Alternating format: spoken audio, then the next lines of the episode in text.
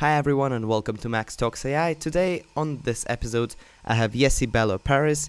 Yessi is an editor at U K Tech News. You can access it at u k tech dot news, and it's a leading publication inspiring and connecting U K tech businesses with breaking news, data-led industry analysis, profiles and events. Um, Yessi and I met a few weeks or months ago at this event called Joining the Dots, uh, What Artificial Intelligence Can Do for Your Business. The event was held at Orrick Law Firm and organized by a company called Prospex, so shout out and huge thank you to both of them. On the episode, Yessi and I discuss the state of play in tech journalism, artificial intelligence startups in the U K and globally, self-driving cars and many other super fascinating things. I sincerely hope that this is the best use of an hour of your time you have ever deployed. Thank you very much and uh, enjoy this episode. Hello listeners and welcome to Max Talks A I. Today I'm joined by Yessi Bello Pérez. Hi Yessi. Hello, how are you? I'm great, and I know that you're great because you told me before the interview. Um, yeah. I'm very pleased to have you on the show, and um, I'm excited for the conversation to come. Brilliant, yeah, me too, and thank you very much for having me. No problem. Um, could you just uh, let me and the listeners know how you got into tech journalism? Yeah, sure. So actually my story is quite interesting, or at least I think it is, because I kind of um, retrained as a journalist in my early twenties and uh, did a master's in multimedia journalism. But that, at mm-hmm. that point in my life, uh, most of the experience that I had up until then was actually in um, lifestyle reporting. So that's kind of where I saw myself and my career like heading towards. So it wasn't mm-hmm. really up until two thousand and, oh gosh, I need to actually stop and think. So it must have been two thousand fifteen um, when I came across a job um, advert for an editorial position at a publication called Coindesk. Mm-hmm. And so they are a Bitcoin and blockchain news website. Um, in all honesty, I had absolutely no idea what the technology was or what it entailed. So I, my expectations in terms of actually landing that role were slim to none. But um, luckily, uh, I managed to get a job there, and I was there for a year. It was extremely challenging because, as I said, I'd never really thought that I was um, specifically technically minded, um, mm-hmm. but ended up really enjoying the space. I got really into fintech, and it was just really um, interesting, and I was very privileged to kind of join the tech journalism industry at that time, because obviously Bitcoin and blockchain were kind of becoming increasingly more mainstream, in the sense that a lot of the mainstream press was starting to write about it a bit more. Banks and incumbents were trying to kind of keep abreast of what, where the technology was heading, and um, you know, it was becoming a lot more well known, even though my granddad thought that I was working for some kind of weird obscure thing. He couldn't couldn't quite understand how could p- computers could mine Um, money, and how people could make money by trading and investing in Bitcoin. Um, yeah. So yeah, I was there for a year, really enjoyed it, and then ultimately kind of um, transitioned into U K T N, which at the time was uh, Tech City News. So mm-hmm. I joined here in two thousand sixteen and just kind of worked my way up. And this position has been fantastic as well, because it's actually just made me realize that it's not just fintech that I'm interested in. Mm-hmm. Um, and it's given me the opportunity to learn a lot more about the industry as a whole, and learn a lot about um, specific technologies such as obviously A I, hence why I'm here today, um, blockchain, and just everything and anything. Mm-hmm. So then just, just kind of going back to, you move from lifestyle journalist to tech journalist, just yeah. d- dig into, were you interested in technology prior to, I'm guessing prior to applying to Coinbase? And Coindesk. How did that, in- Coindesk. Co- Coindesk, sorry, and how that interest um, came about? Yeah, so I think growing up, and especially as a teenager, I was interested in technology, as far as saying that I always kind of wanted the latest uh, mobile phone. Um, and it was always, that was kind of in the back of my mind. Um, but I think my problem was that I kind of associated tech with um, a lot of like deep technical skills. So mm-hmm. my understanding of it was probably as far as any um, any average consumer that you'd find on the street. Um, I always thought technology was cool, and I always um, kind of kept an eye on like what the big tech companies, specifically like the big personalities in technology, were doing.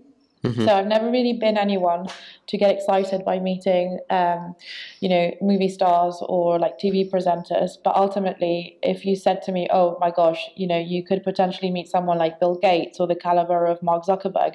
Yeah. I always found that a lot more um, interesting, because they're ultimately people that were shaping the world, and not just today, but in years to come.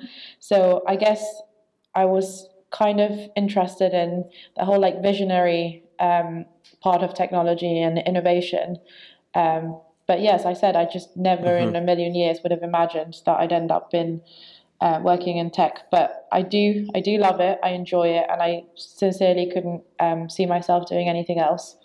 Mm-hmm. Could you then, I'm just wondering about what you said um, about sort of uh, celebrities in the tech world versus, mm. you know, you weren't really excited for seeing um, T V hosts, but mm. were excited to, for example, see like hear Zuckerberg speak and stuff like that. Mm. Um, why, why do you think this happened? So, because really tech company C E O now have kind of rock star status, which was yep. really unheard of mm-hmm. for any C E O of, just in general, I feel like business people have this celebrity status now. Just if you had to drop your opinion on this, why why do you think this came about? Is it just the just kind of how important tech is to shaping the culture, or is uh what what are your thoughts on this? So I think it has a lot to do with the fact that they've done a very good job in like evangelizing the masses, and I say evangelizing um, quite lightly. Um, it ultimately comes down to, you know, like P R, and it, they're all incredibly bright and intelligent in their own right, and they've just done mm-hmm. a very good job in terms of like bringing what they do and communicating it in such a way that potentially like most Um, civilians, so the average citizens, like understand roughly yeah. what their technology and what their companies are trying to achieve. Again, the point that you made in terms of then making um, technology, I, you know, no, no, you don't have to be an expert to know that it kind of like transcends and permeates into every single aspect of our lives. Um, so I doubt there's anyone out there that doesn't know who the founder of Google was, or who the founder of Facebook is, or who the founder mm-hmm. of um, Microsoft is. But in terms of going back to your point about the whole like tech um, C E O and like rock star status, mm-hmm. I find that very dangerous. Yep. Because um, even when we saw the whole like um, scandal around the Facebook and Cambridge Analytica story um, explode, uh, you know, I think it's important to realize that these people are business people. They're in their businesses because they want to make money, so they're all profit orientated. Mm-hmm. Um, I think sometimes we forget that, and I think sometimes people kind of look up to them as some kind of messiah, or like, you know, people completely changing the world, which they are up to an extent. But there's also, it's also important for society as well as journalists to kind of hold them accountable for any kind mm-hmm. of um, things that they need to be held accountable for. Um, so I think it's a double-edged sword. I think we're living in a very interesting time, and I am personally excited um, to see how and when that changes, and actually kind of waiting for people to, um, you know, a bit of an uproar, especially around data and, you know, what happens to your data. And ultimately, I don't think the average um, citizen um, knows a lot about this kind of topic. And I think people need a lot more of awareness and education around it. Mm-hmm. When you say average citizen doesn't know, do you think it's sort of a conscious, conscious ignorance or just lack of education? Because I think the information is out there, so it's, I wonder why people don't know. I just don't think people uh, I think there's, similarly to politics, perhaps an extent of disengagement. You know, I've often had conversations with family and friends, and they were under the assumption that Facebook um well, they're now under the assumption that Facebook sells your data. They, up until a few months ago, they had absolutely no idea how the platform worked. And I guess my point of thinking is, well, actually, they don't technically sell your data. What they do sell is access to your data, but it's I hope, anonymized in the sense that like advertisers just get access to certain profiles because that's who they target and who they deem is relevant for their product. Mm-hmm. Um, I don't know what it is. I think, I think people just kind of, when you're living your everyday life, unless you eat and breathe technology, you don't necessarily stop to think about why it works and how it works. I think there's a kind of a resurgence at the moment, and people are start, starting to pay a lot more attention. So even conversations that I've had with, um, you know, my my boyfriend or even people in my family about saying, oh my gosh, you know, um, I'm now going online and I'm searching for different things, and then I'm being targeted with those ads when I go on Facebook or Instagram. I'm like, yes, there's a reason for that. Mm-hmm. um, but I don't think I don't think I was having those conversations three months ago. So I think yeah. it's all positive. Um, but I think we do need to um, make sure that although the information is out there, you know, unless people um, take it upon themselves to try and understand how these companies that are, they probably use every day. I mean, who doesn't shop on Amazon, um, you know, every other day? I know I do. Who doesn't go on Facebook? Who doesn't go on Instagram? Who doesn't use WhatsApp? Um, you know, I think as consumers, we also have a responsibility to stop and think um, how these companies make money and how that might affect our privacy and our you and our data. Yeah. Yeah, no, I totally agree. I think it's just, to me, it was, I heard this, uh, this talk ages ago, and it, I mean, I think five or six years ago, and it was about Facebook and data, and sort mm-hmm. of no one was really too worried about back then. And it basically said that the users of Facebook are not actually the users, they're the product of Facebook. Okay. While the businesses yeah. that actually market themselves, they're the users of Facebook. Yeah. So that you are really a product of this corporation, if, if you think about it. Yeah, I mean, so you're, then, you're basically mm-hmm. feeding into... you're basically feeding them exactly what they need to make money. So as yeah. much as they're providing a service in the sense that they allow you to, what's the line, connecting people. And, you know, I've caught up with people that I've lost touch with, and, and all of that is great. But ultimately, without the user, what is Facebook? Yeah, that's very true. But I mean, to me, it's always striking how this service, Facebook, Google, these services are free. As mm. in, like, you don't pay, you just have access to it. Mm. So obviously there is some kind of an exchange, especially since they're publicly traded stock. Mm. Right. So do, do you think it's it's only fair that Facebook and, you know, all the other social medias and Google and, and Microsoft, if they draw very clear lines about what they actually do and be transparent, then as soon as soon as they do that, then it's kind of fair play?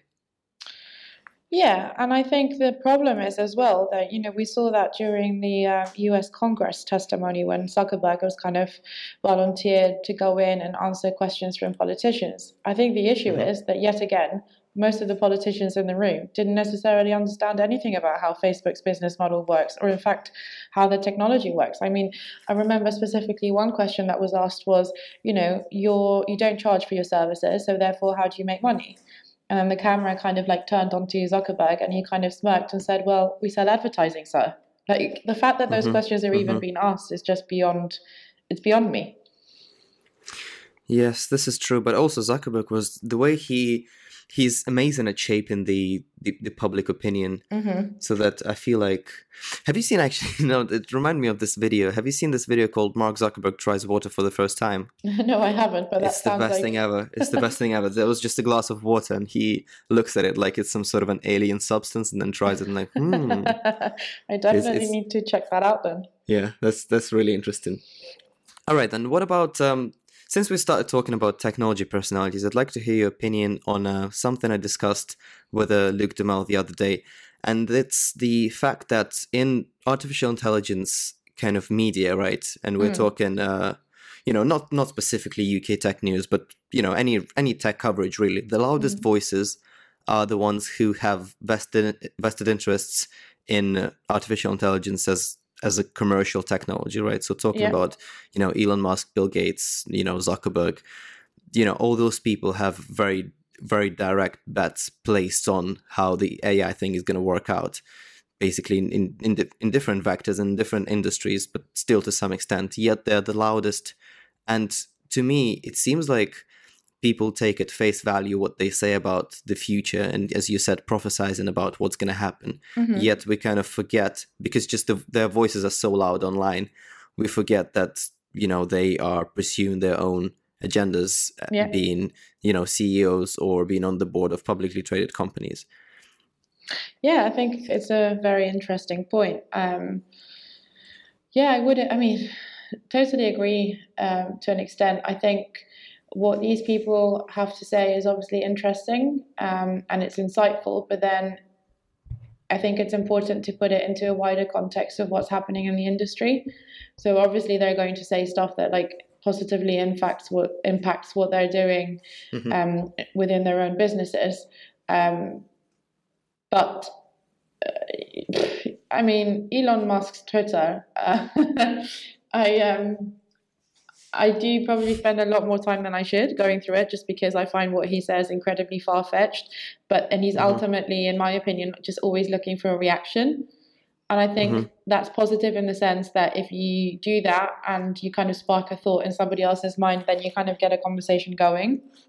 I think the relationship between him and Zuckerberg online in terms of like the, you know, doom and gloom when it comes to A I and the kind of, um, you know, like focusing on the positive, it's interesting to see how they interact with each other and where they, how they differ in terms of opinion. Um, my issue with it, I think, not just with them too, actually, just in general, um, is the fact that people aren't necessarily discussing the whole ethics around A I as much as they should. Mm-hmm. Um, I think it's all well and great to say, you know, it might potentially impact jobs down the line, and I'm sure it will, but I think that's just in the natural progression of things. Technology has already displaced people from X amount of jobs in this day and age, yet hopefully we're able to find different roles for people to step in when technology hasn't taken those away from them. But you know, when you talk about um, A I and um, having a huge impact in people's lives, I think it's important to focus on the positive as well as the negative. And I don't agree mm-hmm. that it's going to be as, as bad as Elon Musk often says it is. Um, and it's not going to be as great as what Zuckerberg often says either. Um, so it's just about finding the middle ground, in my opinion. Mm-hmm. What about then, uh, again, still on this topic of celebrities in tech? Uh, I know that you work with uh, plenty of artificial intelligence startups. Yeah. Right. What? So this impact, obviously, when something gets hot, um, a lot of people jump on it, regardless of kind of their objective shot at achieving, uh, you know, top five, top two percent in that industry, right? Mm-hmm. So that w- what impact does it have on uh, the upcoming tech startup founders, and what what do you think that? Because to me, I feel like that ecosystem is selling a, a dream that is sometimes unrealistic, and a lot of the time is unrealistic in the long term, kind of when venture capital is, is in a in a worse position. I think a lot of the mm-hmm. companies that don't have that clear business model are going to be struggling, and then, you know, those individuals who got sold this dream of a tech founder are just going to be crushed, since, you know, I personally know many of them, and this would just crush them. Just what, what do you think? Not not taking my opinion as a sort of blueprint, but what do you think yourself? And obviously you're more um, educated on this. Um, so I think what is interesting, and we've only really noticed this in the past uh, year and a bit or so, is the fact that there's a lot of companies out there masking themselves as um, A I companies, when ultimately they're nothing more than big data. Mm-hmm. Um, and I don't say big data, like nothing more than big data in a derogative way, but, you know, there's a difference um, in one and the other. The more I talk to investors, the more I realize that they're seeing this on their side as well. So like founders coming in to pitch to them and kind of um, under the premise of them being an A I company. And then when they unearth um, what their proprietary technology is or what they do as a business, they often realize that it's nothing more than like a data company, which there's absolutely nothing wrong with that. But then I think people sometimes use the buzzword to try and open mm-hmm. doors for themselves. Um, I think the U K is extremely well placed um, to be in the A I um, space. There's obviously a lot of like interesting conversations going coming from government, and a lot of like pumping of investment into the, the sector as well, which often makes me a little bit sad as well, and I use the term sad quite lightly, but there's a lot of um there's a danger in that as well, because I don't feel that A I should be treated differently to any other technology. Mm-hmm. I think The very interesting thing about the technology, though, is that it spans across every single different vertical. So you can talk about A I and fintech, A I and health tech, which I think is really interesting in terms of how it's been applied to either potentially try and diagnose disease, but also treat it. Um, so, yeah, sorry, I don't know if that answered your question. I think I'm just waffling now. Mm-hmm. No, no, kind of, um, if you could think about more of, because I know, you know, you probably know some of them quite closely professionally, and I'm talking about the, uh, you know, people, the managing position of positions okay. of tech startups. What, what kind of, just thinking about their mindset and just, you know, as, as you interacted with them, what, what do they have in mind? What is their end goal usually? So in terms of what they try and set out to do with the business, you kind of see the same thing across the board. So it's about maximi- maximizing efficiency, cutting down costs, and just ultimately helping businesses, whether they're incumbent or fellow startups or scale-ups, become much more uh, lenient in terms of what they do and much more agile. Um, in terms of business goals, um, when it comes to like uh, where they see their companies going, it varies quite a lot. It's kind of ad hoc. Mm-hmm. Some people ultimately set up a company um, and they don't raise any funding from the get-go, or if they do, it would be a very small family and friends round. Others, depending on what kind of market sector they're operating in, will go down the V C route, and others kind of want to acquire or be acquired. And some of them, like the really ambitious ones, um, and this is actually quite hard to come by in the U K, in my experience, have the stock exchange in mind. So they're looking at I P Os, going public, and growing their businesses that way. Um, very range, varied range mm-hmm. of uh, different motivations and different expectations. Um, I think what's changed in the past few years, though, or at least since I've been involved in the sector, we're increasingly seeing more people saying, you know, I don't want to build a one hundred million dollars business or a one hundred million pounds business. I'm looking to build an, a one billion pounds or a one billion dollars business. Um, so I think the mindset from, and I know this is really cliched, Um, but the mindset from uh, places such as Silicon Valley is definitely um, permeating its way into the U K, which is, is great mm-hmm. to see. And there's definitely a lot more ambition. Mm-hmm. I think it's probably quite hard, though, to um, raise money from investors because um, as A I becomes increasingly more buzzwordy, um, mm-hmm. there's obviously a lot more scrutiny um, in terms of what investors are going to look at putting money into um, with regards to what other companies are doing in that similar space. Um, there's all sorts of different challenges that people kind of um, talk about when we meet with them and have conversations with them. You know, talent is a massive pain point, not just in A I, but in the whole tech industry as a whole. Mm-hmm. But especially when you talk about early stage um, A I businesses or even a- A I scale-ups, Um, you know, uh, founders are very well aware of the fact that they're competing with talent, not just with the big tech giants, which are obviously Facebook, uh, you know, Google, Amazon and whatnot, which actually have um, an increasingly um, felt presence here in the U K. But there's a lot of uh, incredibly bright minds when it comes to artificial intelligence in, in academia, and they're mm-hmm. much more likely to perhaps buy into the premise of going to work at a tech giant that they are to go and work at a startup where that they've never really heard of. Um, mm-hmm. So the whole the whole play between um, small businesses and tech giants is interesting.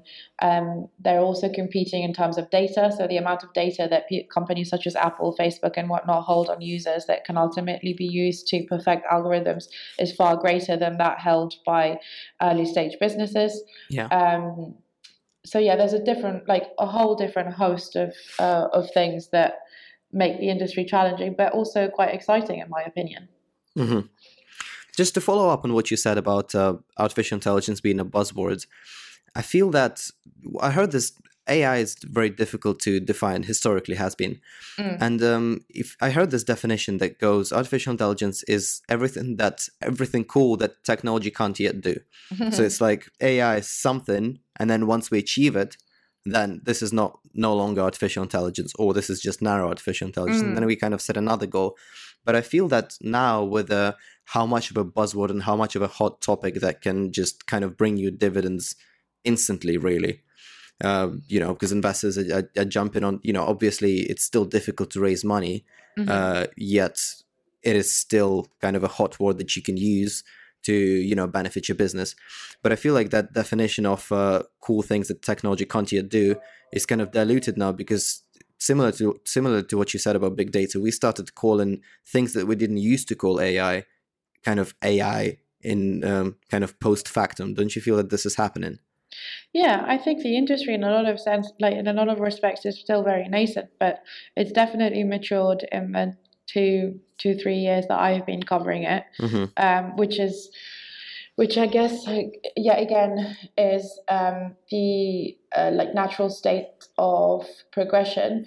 If I then compare it to blockchain, um, so I would still obviously say that that industry in itself is quite nascent, but there's been a lot of changes in perceptions in terms of, when I started writing about it, you know, people, especially from the corporate world, would often mm-hmm. say it's an interesting technology, yet we feel like it's still looking for a problem to solve. Um, with A I, I don't think that's ever been the case. I think the problem has the problems, sorry, plural, has always mm-hmm. have always been clear, and there's always been more of a like roadmap or mind map. Yeah. And it out, outlined, um, and so I think in that sense it's very much overtaken, overtaken uh, blockchain. Um, but yeah, I mean the whole definition around it, you know, there's obviously like neural networks and all mm-hmm. sorts of different things that I am not even going to pretend to understand, because I often find that when I go out and meet people, you know, I gave a talk on A I and health tech. Um, about two years ago now.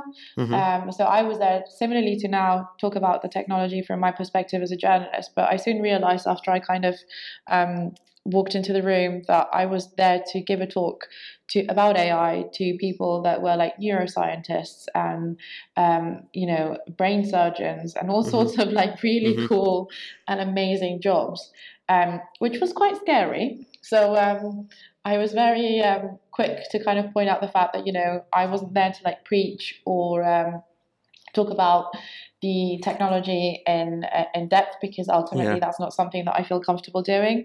Mm-hmm. And obviously these people, you know, their their understanding of the technology in terms of like the deep tech is far greater than mine will probably ever be.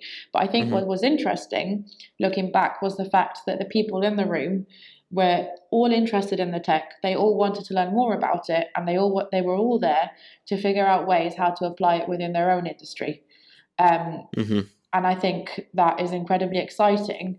Uh, and in industries such as, you know, financial services, which is heavily regulated, to be able to leverage A I um, to kind of detect fraud or, you know, uh, figure out identity propositions similarly in the same way that people use blockchain, but also mm-hmm. then looking at it from a completely different perspective and, you know, being working as a practitioner or, or in the healthcare sector, which similarly to financial services, obviously, you know, is plagued with really old legacy systems.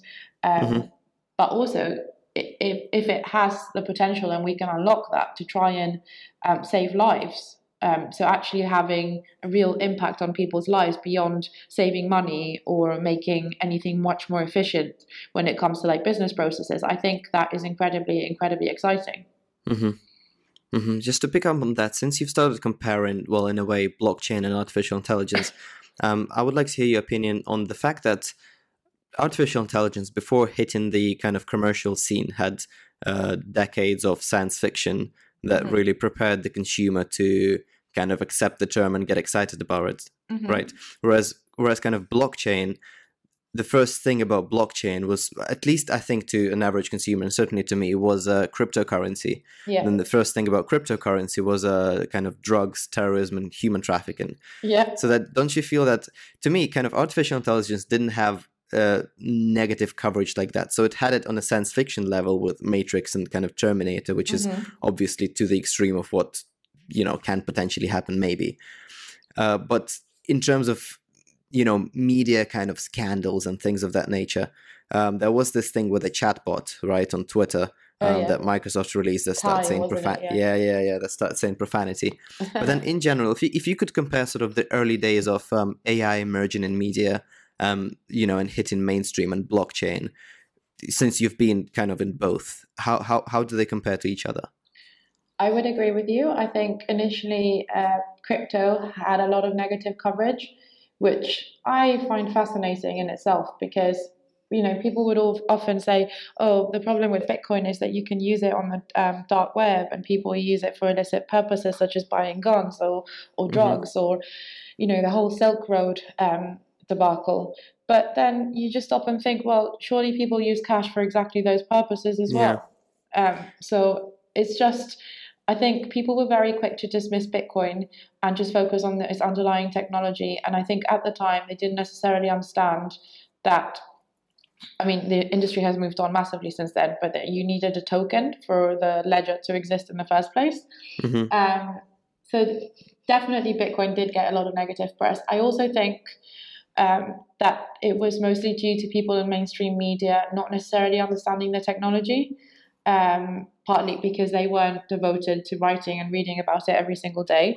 Mm-hmm. Um, A I, I think, has always had a bit of a positive spin, and it's only, from my perspective, and obviously this is just my perception, so anyone's free to agree or disagree, um, I only really picked up on the fact that people were starting to talk about the ethics side of it, probably when, I think it was Google that announced they, their ethics board, but wouldn't disclose who was part of it. And mm-hmm. I seem to remember that happening sometime, I want to say last year or the year before that, but again, my memory fails me. Um, hmm. I think what's interesting, though, is that people are very quick to um, badmouth the technology uh, when it comes to like self-driving or driverless cars, and especially after the crash that happened earlier mm-hmm. this year. But they don't necessarily stop and think that ultimately planes kind of pilot themselves, aside yes. from, I think, it's takeoff and, and landing. Mm-hmm. So I think A I has always been more positive. I think it's starting to get a little bit more like negative stuff, especially when it comes to automation and jobs. Mm-hmm. Um, but I think there's a lot of work in terms um, that needs to be done in terms of demystifying the tech, and also um, being far more open about, um, you know, what the positives and negatives are as well. Mm-hmm. I'm sure you've, um, you've, well, I suspect you've written uh, something about the the crash, the Uber crash in Arizona. Mm-hmm. But um, I, I've read a bunch of your articles, by the way. They're, they're amazing, but I haven't read okay. um, anything about that really. So what was your? Because uh, to me, I read some, I wrote something about it too, and to me, the coverage in the media uh, of that accident was a bit strange in a way they were kind of portraying the facts of that, right? What, what just what do you think, on a general note, how media handled the kind of first self-driving car crash? So that's a difficult question for many different um, reasons, because I think journalism is an incredibly challenging industry, and increasingly so. Um, but having said that, you know, obviously devastating that someone died. Mm-hmm. I don't think anyone was, you know, pleased about that. But then you also have to put into perspective that it was, it got so much so much coverage because it was the first fatal accident, unfortunately. However, how many people die of um, road traffic accidents when uh, due to human error? Mm-hmm. So I think all of that stuff will always make a big splash in the media because there's a news hook. And in this mm-hmm. case was obviously the fact that it was the first fatal accident. Um, I think, yeah, it's a really difficult question to answer because um, I don't know whether it could have been done differently or covered differently, and if so, how. Mm-hmm. Um, but I think when stuff like that happens, you also need to open up debate and try and um, explain to people why it happened and what the consequences of it um happening again would be and how to prevent those. Um, mm-hmm. I mean, I often get asked, the question to me has always been like, oh, you know, what happens if there's a self-driving car and ultimately the, the decision comes down to um, deciding whether you're going to run over a dog or like save yourself. Yeah. Or what happens when in a similar situation, there's a pregnant lady crossing the road. What, you know, what, what what are the consequences and what are the implications for the technology to have that power of of decision? Um, mm-hmm. But then again, you're a human, you're driving a car, you see a dog. What are you going to do? Run over the dog or like spin the wheel and potentially crash into something and injure yourself? Mm-hmm. it's just a big, it's, they're big questions, but I do genuinely think they need to be addressed, and, and, and more so. Mm-hmm. I actually heard this theory. I'm I'm not sure if you if you've heard it, I'm, and I'm not sure of the source, but I think I've, I've read it either on Twitter or somewhere online that um, uh, one of the solutions is to install an ethical switch mm-hmm. uh, that would kind of, so every driver has a right to predetermine how selfish or altruistic he or she wants to be, or mm-hmm. I mean, his car should be. Just what do you think about that solution? It seems a bit flawed, no? Yeah, because who's to say that human judgment is also correct? Yeah. What do you think about it? I'd be interesting to to hear your thoughts on it as well. I think, I mean, to me, it's kind of, if if everyone sets a different standard and kind of, first, I think self-driving cars is amazing technology because eventually they will be able to kind of communicate to each other, mm-hmm. right? So then they will be able sort of, you know how the planes, uh, for example, if they go, you know, there is one plane flying in the route of another plane and they would crash, so that they actually kind of speak to one another and then they figure out which one's going to go up and which one's going to go down. Yeah. And there was this very famous uh, airplane crash of a Soviet plane and an American one. And an American model says that eventually you have to listen to a computer, right, for a pilot. So that the computer makes the final decision on uh, kind of those situations when there is another plane. Basically, when there is any emergency, uh, you have to listen to the computer in the end. And then the Soviet system was saying that if there is an emergency, you have to consider the decision of a computer, but the pilot makes the final call, okay. right? And then there were two planes, one American, one, one Soviet. And then uh, one decided, well, they ended up deciding, the planes and the tech inside decided that one is going to go up and then another one is going to go down. And then the collision would have been avoided. Okay. But then while the American one decided to go up, the Soviet pilot saw that the tech decided to go underneath the plane, but then he overruled the decision and also went up because he thought that the other one was going to go down because of the weather conditions. Okay. And then they ended up colliding. So that, to me, I think w- with those, also installing this kind of ethical switch can uh, start to screw with uh, the way self-driving cars uh, kind of connect to, to each other because mm-hmm. they have different parameters set. So to me, this is kind of difficult to figure out because I think this is where all the potential is, really. It's not necessarily about the skill of driving. It is about, you know, a possibility of the cars communicating with each other that's gonna really save a lot of lives. Yeah, yeah, no, it makes sense. But yeah, I mean, it, it it's it's difficult. Yeah, I'm I'm not sure how is it gonna work, and um, you know, do you have to pay kind of tax? Then this this takes you into a weird place of, yeah, some some very very strange regulation. I think. I think I'm just glad that I'm not the person that has to potentially try and answer all those questions. Yeah, but I mean, those are obviously, there's no easy answers and they're huge questions. So that, yeah, I mean, technology has a lot of potential, but there's a lot of quen- questions to answer. Um, I was wondering about, uh, I saw that your involvement is mostly with uh, B two B startups rather than B two C. Yeah. How would you uh, kind of distinguish the two ecosystems in tech startups, one B two C, one B two B? How how do they differ in terms of, again, the mindset and the strategy and the general vibe? Um, so I think um, usually B two C propositions seem much more appealing, or I'm sorry for the word that I'm going to use, but like a lot more sexy. Mm-hmm. Um, That's okay. They have a wider reach and you're able to perhaps Um, provide something that's far more tangible, because ultimately you want like real people in the real world to use them. Mm-hmm, mm-hmm. Um, I think regardless of whether on which side you're on, um, typically software is a lot easier than hardware. Hardware obviously comes with a different like set of challenges around, uh, you know, M V Ps and product market product fit, and um, ultimately like producing something that people can physically interact with.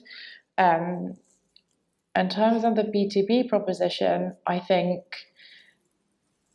I think it's much more like far-reaching in the sense that you can um, you solve real problems um, mm-hmm. and potentially do so for like multi-million, uh, multi-billion um, dollar or pound enterprises. So. Um, Their strategy, though, like obviously, you know, B two C, B two C has a lot of like differences to it. But ultimately, when it comes to raising money, um, we see, we tend to see more stuff from the B two B side at the moment. Um, mm-hmm. I think and I might be completely wrong, but from where I see it, like the B two C side of things is much more dominated by um, the big tech companies at the moment. Yeah. Do you think there is a clearer kind of business model for, for B two B startups or not really? Um, so a lot of them seem to be focused on like sales and like mm-hmm. lead generation. A lot of them, as I mentioned earlier, are doing stuff in the diagnostic space. And I think the intersection between A I, health tech, and even biotech is really, really interesting. Um, and but I think there's quite it's quite a niche. And I think mm-hmm. a lot of um, the investors are that are investing in that space obviously come from a heavily like healthcare dominated background, which is great because obviously their wealth of knowledge of the sector is amazing. Mm-hmm. Um, I think fintech, as I said earlier, or financial services is really interesting around like fraud detection. Um, well, I find the whole like fraud detection and technology um, side of things like really, really interesting anyway. Um, yeah. But yeah, they they tend to be doing similar stuff, to be honest, actually, now that I think about it. Yeah, I actually went to this talk recently at um, Queen Mary's University, and then they were they were talking about, uh, you know, also A I and fraud detection. And mm-hmm. then they actually made a point that A I is just as good from their experience in fraud enablement yeah. um, as really with any technology. You know, there's, you know, of course, criminals are going to use it just like everyone else is going to use it. So it's just a question of kind of who can who can do it better, really. Yeah, yeah. Um, I was wondering then about the some of the companies that you work with. What are the most fascinating um, A I-based tech startups um, in, in the U K? Because I, I I feel that usually these sectors are have been historically dominated by the U S with mm-hmm. their big corporates that just came out and crushed everyone. But I think that there is a lot of, uh, like you said, niche companies, and tons of them are in London. Yeah, so I don't like I don't know whether they would classify as a scare, startup anymore, but Benevolent A I, I mm-hmm. think, is doing really interesting stuff, and they've obviously just announced um, an expansion to the well, not recently, but a, about a year ago, expansion into the U S, and they've um, I think they snapped up. Is it Joanna Shields as their new C E O? Yeah, the new C E O. Yep. So she obviously comes with a um, an amazing set of like experience both at Facebook and, and from the government. Um, I think Rainbird, which are not based in London, they're based in Norwich, um, are really, really cool. Um, obviously, Google DeepMind is a market leader. Mm-hmm. Um, but then you've got like really early like early stage stuff such as um, like Genus A R that raised some money um, last year. I'm trying mm-hmm. to think of who else, because this is the thing. I have random facts in my brain when I don't need them. And then as soon as someone asks me a question, I'm like, oh. um, just trying to think like who the, oh, Babylon, I think is really cool. Um, oh, yeah. So I, you know, for disclosure, I use them, and their chatbot is really, really, really helpful. Um, and I think much more helpful than going on Google, because um, there's a lot of good data out there and good information, but a lot of like really bad data that can make hypochondri- hypochondriacs like me basically think that they have like hours left to live.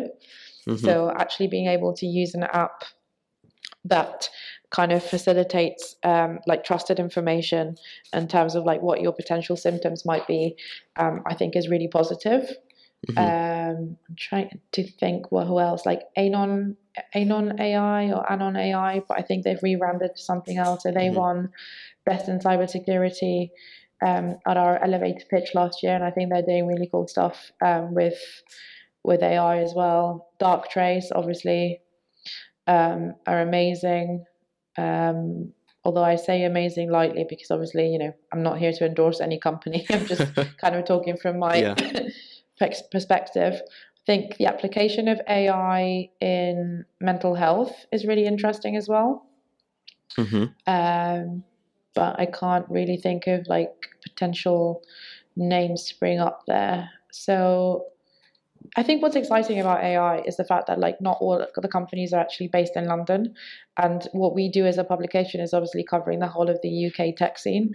So to see different A I businesses spring up all over the U K, you know, they're obviously mostly tied to the big universities that everyone would expect. So like Imperial College, Cambridge, Bristol, um, Oxford and whatnot. Mm-hmm. But I think that just kind of proves that there is talent here, and there's like really good universities, like spinning out some really, really interesting companies. Mm-hmm. What about for, you know, an up-and-coming A I startup to kind of get on the scene and get some P R or maybe reach out to you personally? What are you looking for in that, you know, email or elevator p- pitch or like anything, a message? What are you trying to, what factors are basically uh, going to make you think like, oh, okay, maybe, maybe we should give it a shot. Maybe we should talk. I'm so glad you asked. So, because I yeah. saw just as prior to that, because I saw on Twitter, I think oh, you posted God. someone uh, misspelling your name. Yeah. Uh, over email, and you were like, "All right, this, this this pitch is done, I guess." Yeah. So obviously, whenever you do contact a journalist or anyone, in, for that matter, make sure you get their name right and yeah. gender, because I'm often called Mister Yessi, uh, and while I find that amusing, uh, it just makes me wanna just not. basically engaged and engage in the conversation at all. So I think, you know, obviously in this case, we're talking about A I startups, but broadly speaking, I think this advice kind of uh, applies to anyone like trying to engage with the media. Um, mm-hmm. I think it's really important to do your research and actually figure out what the publication that you're going to target writes about and why. So that will give you a really good understanding of what particular or specific journalists within that publication are interested in, what they tend to write about, what they don't tend to write about, and then just really target your pitch. So obviously, if you look at U K T N in this instance, you realize that a lot of the stuff that we do in terms of news is around funding rounds. Mm-hmm. Um, so just actually putting that in the subject line, so saying, you know, A I startup raises X from X will make me want to open that email. Um, mm-hmm. Got it.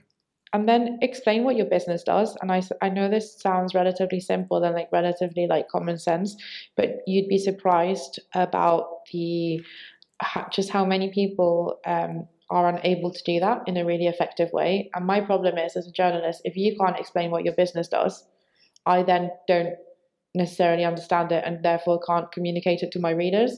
So mm-hmm. avoid using all sorts of like nonsensical, buzzwordy, P R-y um, type language, because it doesn't it doesn't help, and it just makes mm-hmm. the process much more cumbersome. Mm-hmm. So, don't so no help. no disruption. Yeah, like disruption, innovating, um, mm-hmm. you know, claiming to be the Uber off or the Deliveroo off or the Amazon off, like means absolutely nothing and just comes across as lazy. Yeah. Um. So, you know, saying something like, for example, um, I don't know, uh, Reading-based um, A I startup um, seeking to solve or, um, yeah, seeking to solve or address X problem. Um, mm-hmm. And then kind of telling me, because we are a tech publication, telling me about the technology and how it works and also how it differs to other people in the space, and pinpointing who your competitors are and how you differentiate yourselves from them is also very useful, mm-hmm. because then it gives me an idea of where you sit in the market. Mm-hmm. And then what about then um, for you, how much is it about uh, the person, and then how much is it about the actual business? If you if you could do a percentage split, or just uh, lay out your your thoughts on that. Um, personally, I'm really interested in founder stories, because I think mm-hmm. um, there's a lot of different angles, and the human angle is always incredibly interesting. Um, and I'm very passionate about diversity in the sector. Um, oh yes, what... could you could you comment on that actually? Yeah, S- sure. Uh, since you've started, was it, I mean, almost three years you've worked in mm. tech-related journalism, right? Yeah. Have you seen an, an upraise in diversity, and how is that conversation shaping? So I think the conversation's changed. I think the zeitgeist is very positive, and I think people are doing much more to like talk about it. And you do go to conferences now, and you can see that in some instances, like event planners and organizers make a real effort to try and make panel discussions more inclusive. Um, I think there's a the whole. So we're actually launching our own Women in Tech campaign next month, um, mm-hmm. and the reason behind that is obviously I'm female, um, but. Um, I just find it really frustrating in terms of people kind of saying, oh, well, you know, I think women need to realize that ultimately to work in technology, you don't have to be a software developer. And my kind of take on that is, well, why wouldn't you want to be a software developer? Do you know what I mean? Like, why is it that, mm-hmm. that women yeah.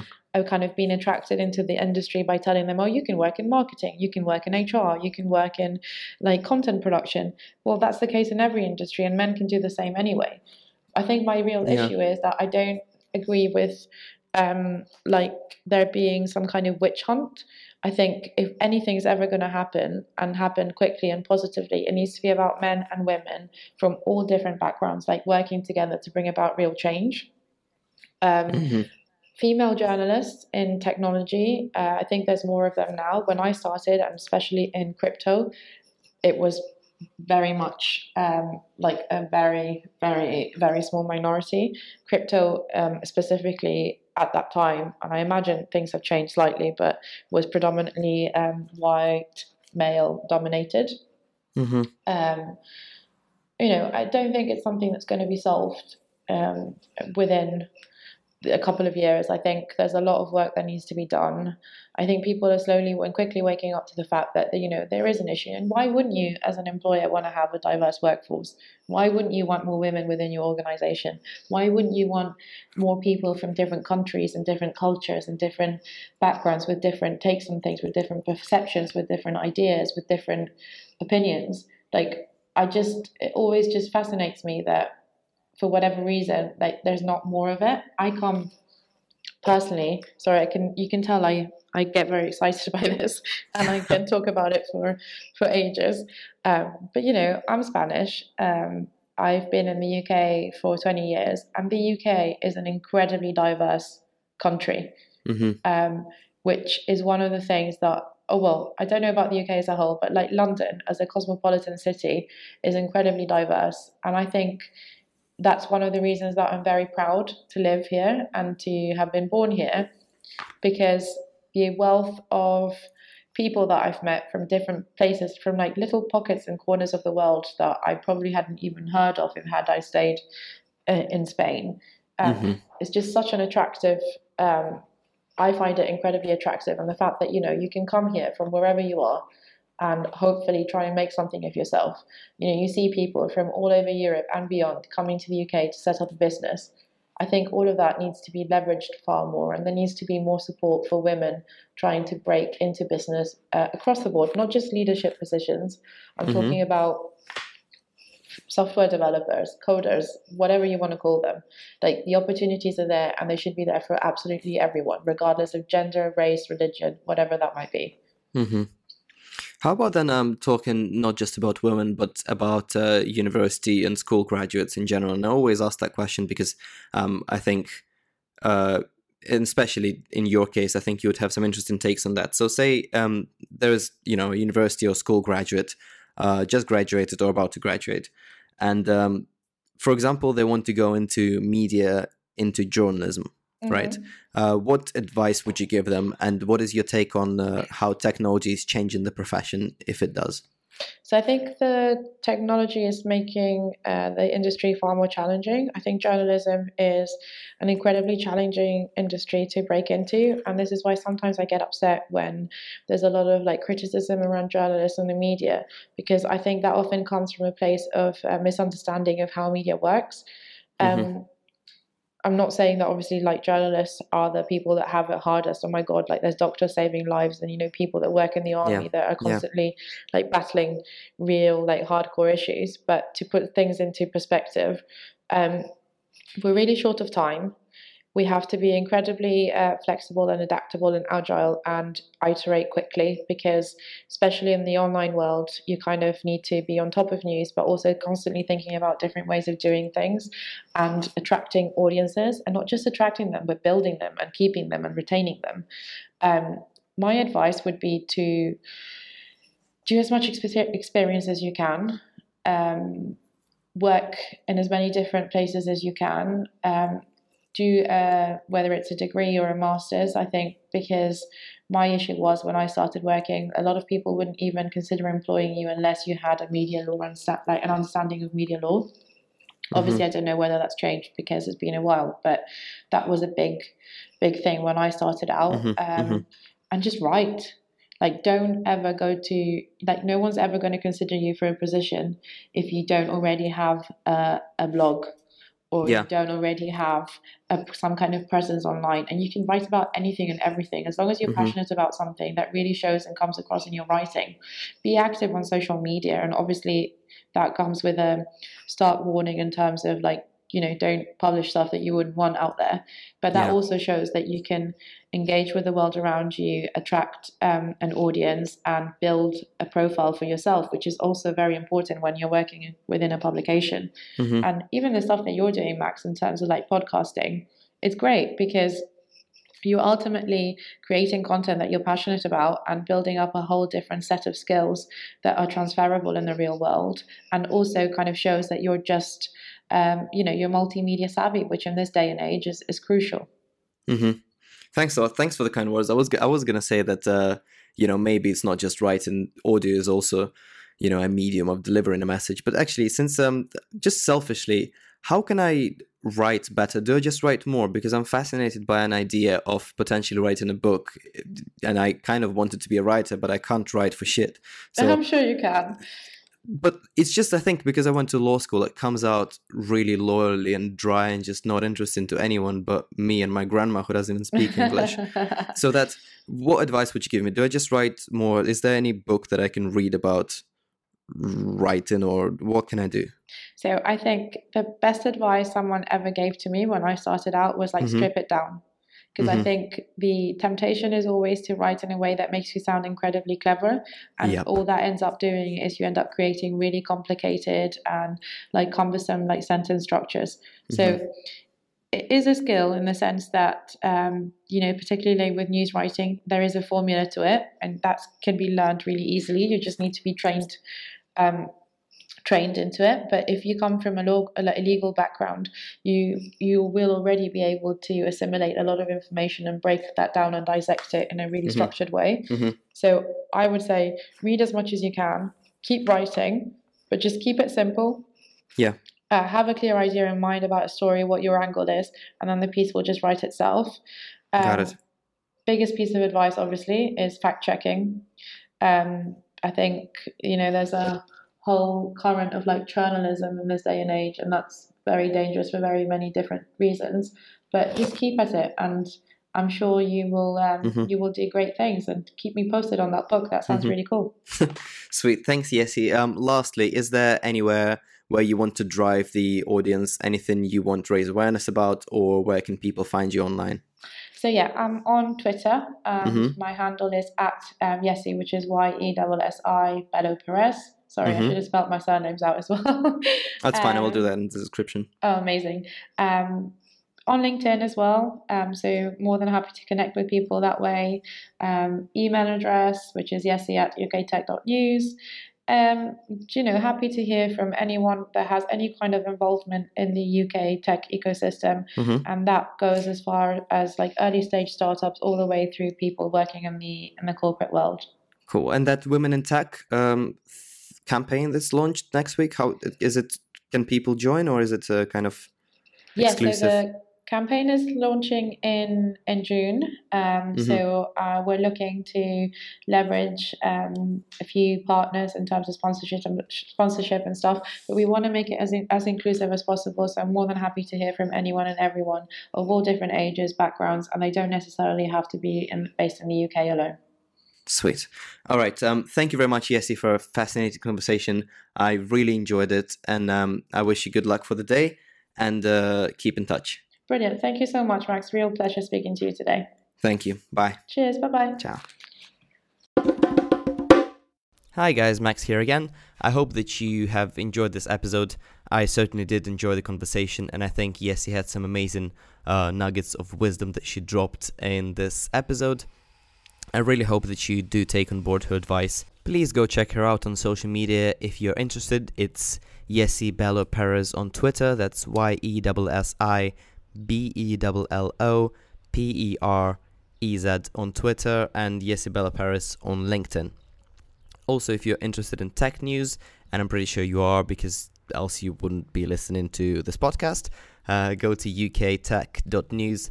Obviously, it's not just Yessi that's writing there. There are other authors, but I think their coverage of uh, news and technology, and they write a lot about artificial intelligence, plenty on artificial intelligence startups, so you definitely can pick up some uh, very useful pieces of news there. As always, if for some reason you want to see what I'm up to and to check out the latest stuff that I put out, go to max talks A I dot com or Max Talks A I on Instagram.